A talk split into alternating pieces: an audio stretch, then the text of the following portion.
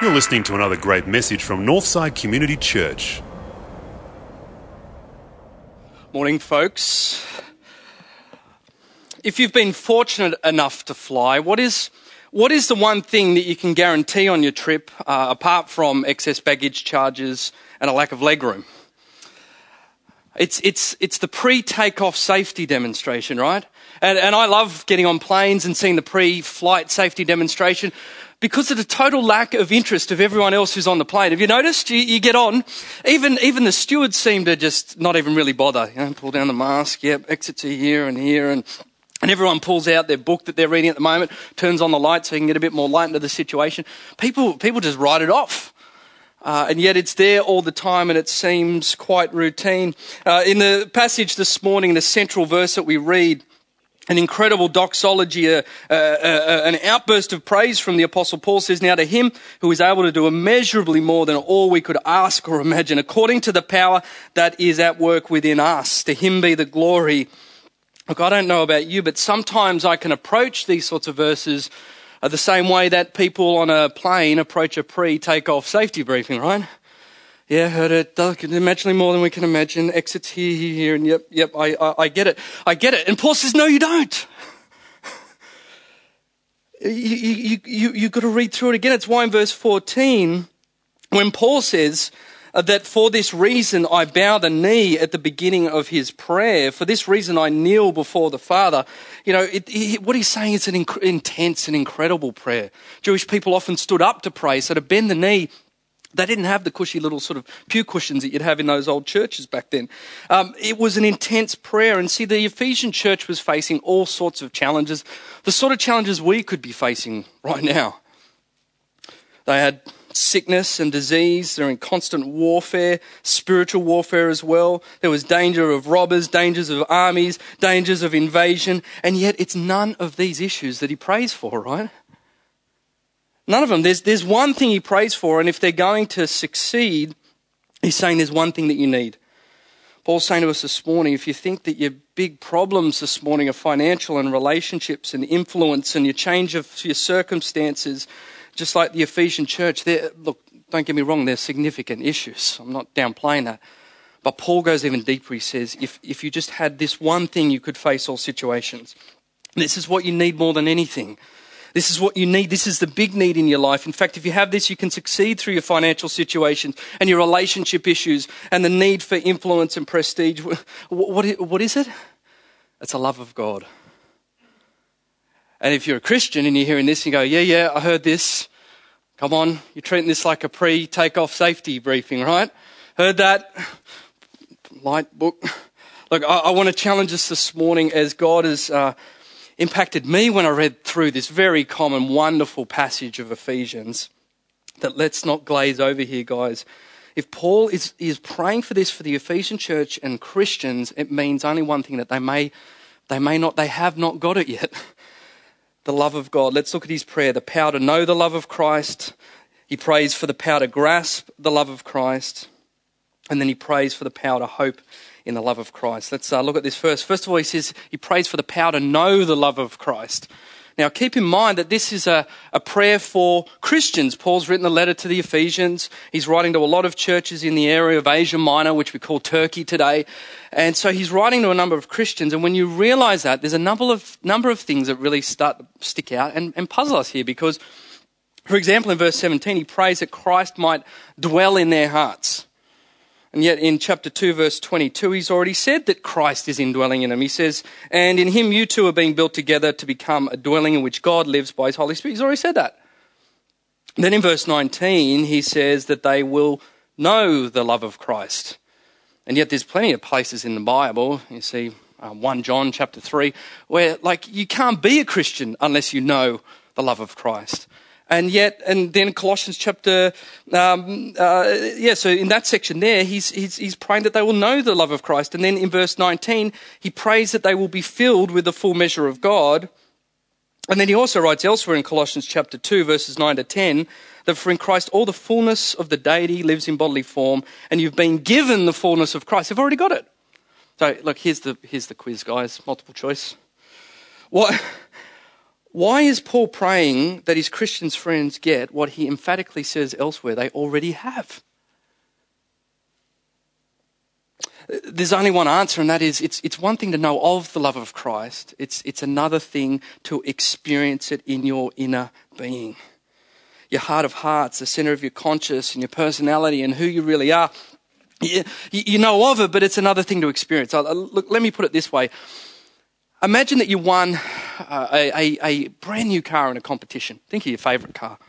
It could be a Holden Cruze or something simple for those of us that are humble. But you win a brand new car in a competition, and one night you go out and it's dark and it's rainy and it's stormy, and you are out in the middle of nowhere, and you go to get to the door of that car, and you tap your pockets and you realise, I've lost the keys. Now it's possible for in that moment that you are as cold and as abandoned and misplaced as if you have never owned that car in the first place. You don't have the keys to access it. And so what Paul is saying here is that the reason that he's praying for Christians, what he's really saying to Christians is, you know, but you don't know. You have this wonderful inheritance in the love of Christ, but when you come up to it, guys, you forgot the keys. It's as absent, it's as far as away from you as if you've never received it in the first place. So what Paul's saying, guys, is don't lose your keys to the love of God. Unless you understand that, you'll never move on. That's the reality. It's one thing to know of the love of Christ. It's another thing to experience its reality. Well, how do you do that, I hear you ask? That's good, because Paul prepared this a bit earlier for us. And we see, secondly, that he prays for the power to grasp the love of Christ. Now, I recently became an uncle for the first time, and I'm starting to get a bit clucky, and it's tough when it's all in your own family. You love sort of seeing this little guy, Jake, in there. And one of the most amazing things for me to watch as he grows from 1 week through to 6 months, he's still relatively new, was how unco his hands were as a baby. He just couldn't control them. And so you'd give a kid of 6 weeks old a rattle, and they can't grab onto the thing, right? And it's amazing to watch their development as a young child when they can finally learn how to grab. And he's starting to grab now, which is really cool because he can throw stuff everywhere and he's learnt the power to grasp. Now, the question is, why often do we see the differences between two Christians? One that says, hey, they both say I'm a believer, but one person is full of joy and of power and of resilience and peace, and the other one is still fading and floating away. One's learnt how to grasp. And so the issue here, what Paul's saying is, what is true reality, what is actually true to us spiritually as far as the universe is concerned, the things that are true of God is not real to people. What do you mean? Like, I don't know about you, but when I think about the disciples, I think, well, if I was just there like them, then I would believe.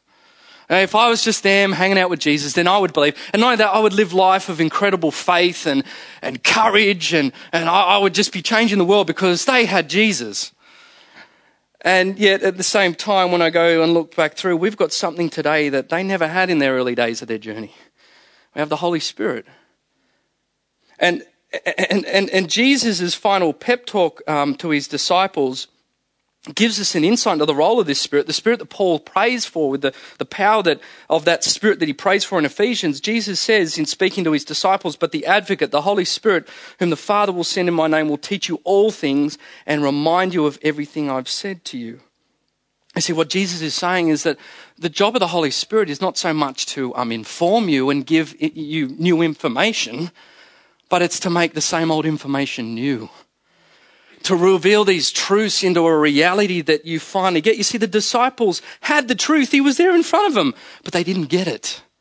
That's why they still lived lives that were thrown around every now and then by their circumstances. And so Jesus is saying the work of the Spirit is to take what is known to you and make it true to you. And that is a great problem that we all face in the Christian life.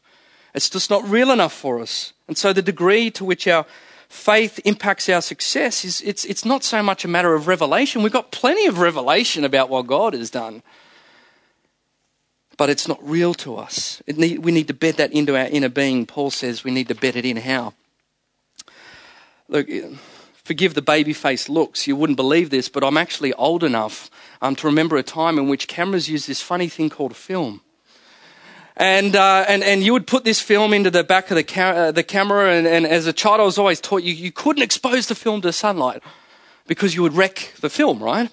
And later in science class I discovered that the key ingredient in film is a chemical or compound called silver nitrate. And the job of the silver nitrate, that key ingredient on the negative there, was pretty much silver nitrate quickly darkened on its exposure to light. And so you'd have to have this film laced with silver nitrate in order to bed in the image that you had received through the front lens of the camera. Forgive me if I'm getting too technical with you here, but look, this is what I'm saying, that unless the film was laced with silver nitrate, that the wonderful image that you were taking would not be embedded on it forever.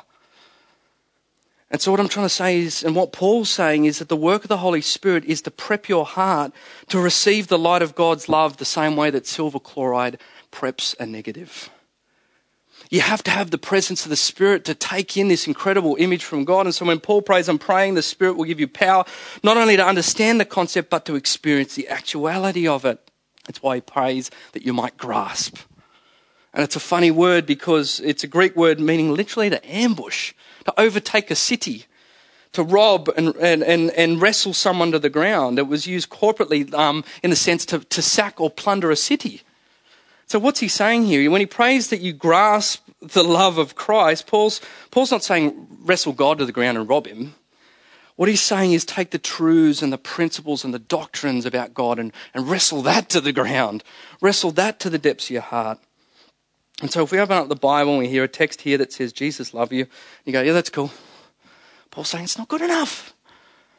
There are riches in there. And the real question is, do you have the spiritual power to think and to reason and apply and bed that down into your heart until you get the riches out of it, until it breaks and bursts out of you? Not only that the truth of God might radiate when you need it most. Like, you know, for some of you, we come from families where a parent said, you're never going to amount to anything. Or a sibling has put you down your entire life and your self-esteem has been chronically affected. Those words begin to shape the inner being, and Paul is praying that every believer will have an inward experience where Jesus will become so real to you that all those verdicts will become relativized. The verdicts of your father, the verdicts of your mother, the verdicts of a spouse, the verdicts of a boss, the verdicts of a friend. Those verdicts are relativized so that the Jesus' love and Jesus' approval becomes more real to you than the verdict of the father and the mother and the spouse and the friend. So guys, see what I'm saying here? The inner experience can't happen unless the Holy Spirit silver nitrates your heart.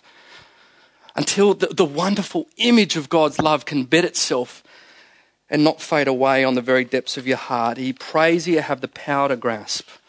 And finally, he prays this morning that you have the power to hope. He prays that you'll have hope. Now, where do we get hope from this? Verse 13, in this passage here, just before verse 14, he says, I ask you, therefore, not to be discouraged because of my sufferings for you, which are your glory. Now, here's the question, because it seems a bit off the radar here, but how can a guy who has been constantly beaten to a pulp throughout his life and his ministry end up saying such positive statements? I mean, is he just being chipper? Was Paul the sort of Christian that was like, you know, how's your week been, Paul? Well, I got bashed and I got flogged, but praise Jesus. You know, is he just sort of saying to the Ephesian church, well, chin up, big fella? No, not only that, how can a guy who has been suffering, able to say to him, who is able to do immeasurably more than we can ask or imagine. Come on, Paul, you know, that's what we're thinking. If your God could do more than you can imagine, then why are you suffering, big fella?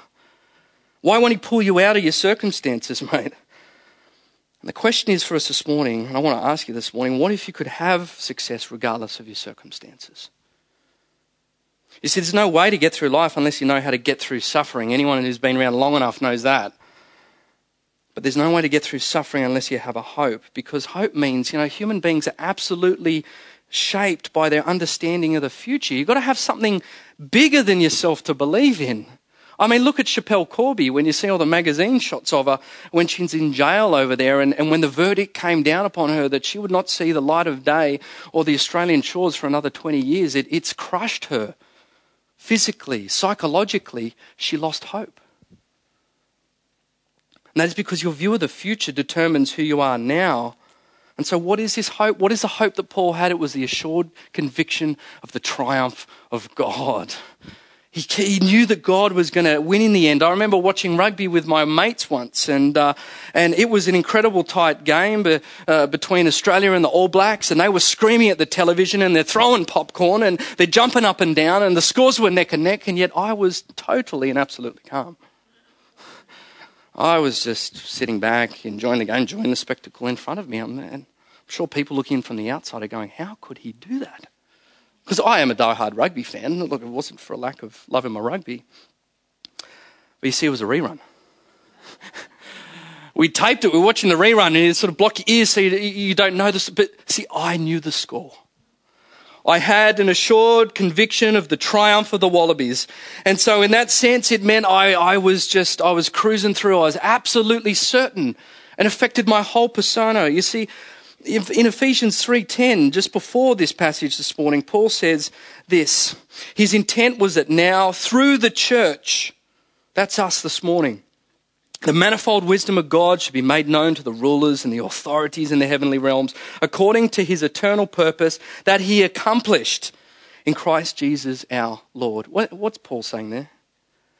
He's reminding us of the score. He's reminding the Ephesian church of the score. He's reminding, it says, read that, he's accomplished his purpose in the work of Jesus Christ. Not he's working on it through Jesus Christ. Not it's in the pipeline and hopefully it'll be all right. He has accomplished his work in Jesus Christ. Guys, I don't want to ruin the story. I've said this before, but I go to the back of the book here. We win. An assured conviction of the triumph of God. Our problem, and it's my problem, right? We're all the same here this morning. Our problem is we place our hopes on things that are finite, and we forget that we know the score. And so if you make as your ultimate hope any finite object, what is suffering other than the stripping of those things? If finite things are your ultimate hope, you won't avoid suffering. You, in fact, become more anxious, more worried, more protective, more defensive, more nervous, more upset, more anxious, that you will lose or you have lost them. And so, guys, I want to ask you this morning, what is your hope? Unless you have a spiritual reference point that is beyond your circumstances, something beyond this world, you will not be able to endure suffering. That's why we need to not only to grasp, but to hope in the love of Christ. The writer of the song Nature Boy said, the greatest thing that you'll ever learn is just to love and be loved in return. To know the love of Christ. That is the hope that we have as Christians this morning. Do you see the need for bringing the love of Christ into your inner being? And although you may know to be a Christian and know all the right words, and yeah, I know it, I've heard it before. No, look, Paul's saying you don't.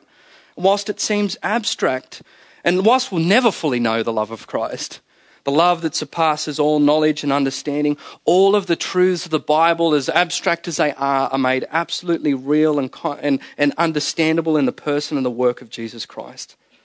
Notice this morning Paul's begun to do that for you. He talks about the breadth and the length and the depth and the height of Christ. Well, what's he doing? He's meditating narratively.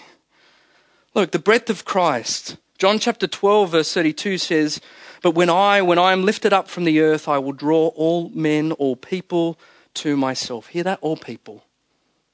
The breadth. It means regardless of your past or your pedigree this morning, you've been included in the plan for his love, whether you've accepted it or not. Have you considered the breadth of the love of Christ? Then there's the lengths. Revelation 13 verse 8 says, the lamb that was slain from the creation of the world. What it's saying is he knew before the beginning of time what he was coming to do. And yet he came and he decided to die for us. And before there was time, there was a love that was pointed in your direction. And then the other question is, what will Christians be doing from billions of years from now? What are we going to be doing in 10,000 years? We're going to be knowing and grasping the love of God? Have you seen its length? There's a long love in your direction this morning.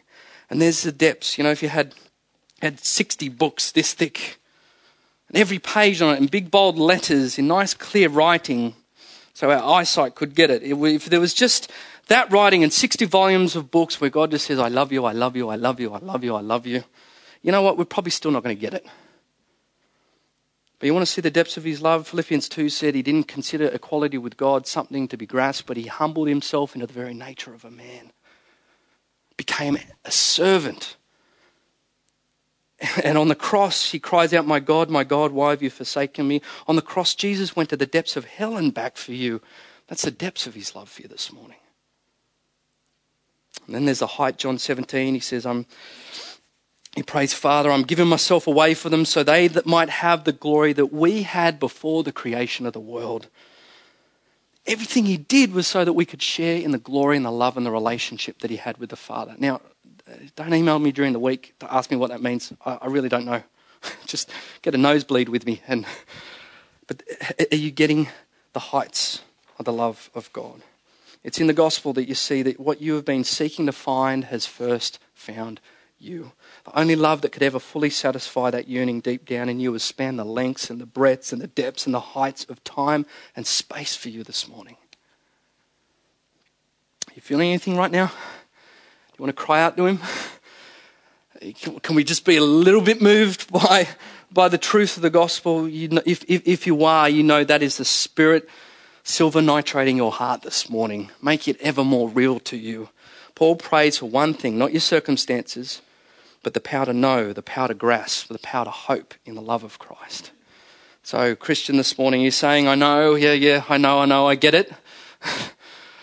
Come on, don't pull out the book or the little card in the front seat.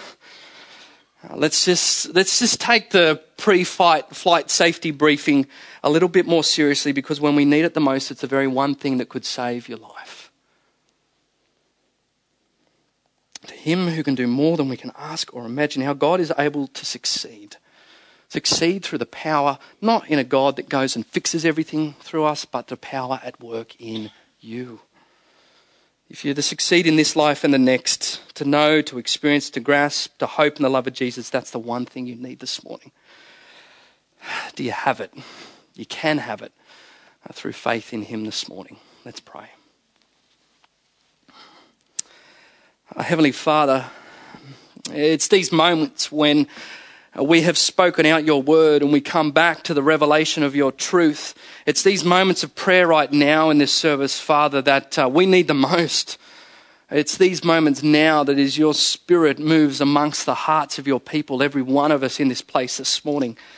Father, I pray like Paul that each and every one of us might know, might grasp how wide and long and high and deep your love is for us through your Son, Jesus Christ. So, Father, our part is played. We read the words, but now we leave it to your incredible, immeasurable power to work. Not new information into our lives, Father, but making the information we've always known new to us this week, whether we've been a Christian for a day or for 80 years. Lord, may we as a church and as a people be changed this morning through the reality of that prayer. And may we as a church glorify you.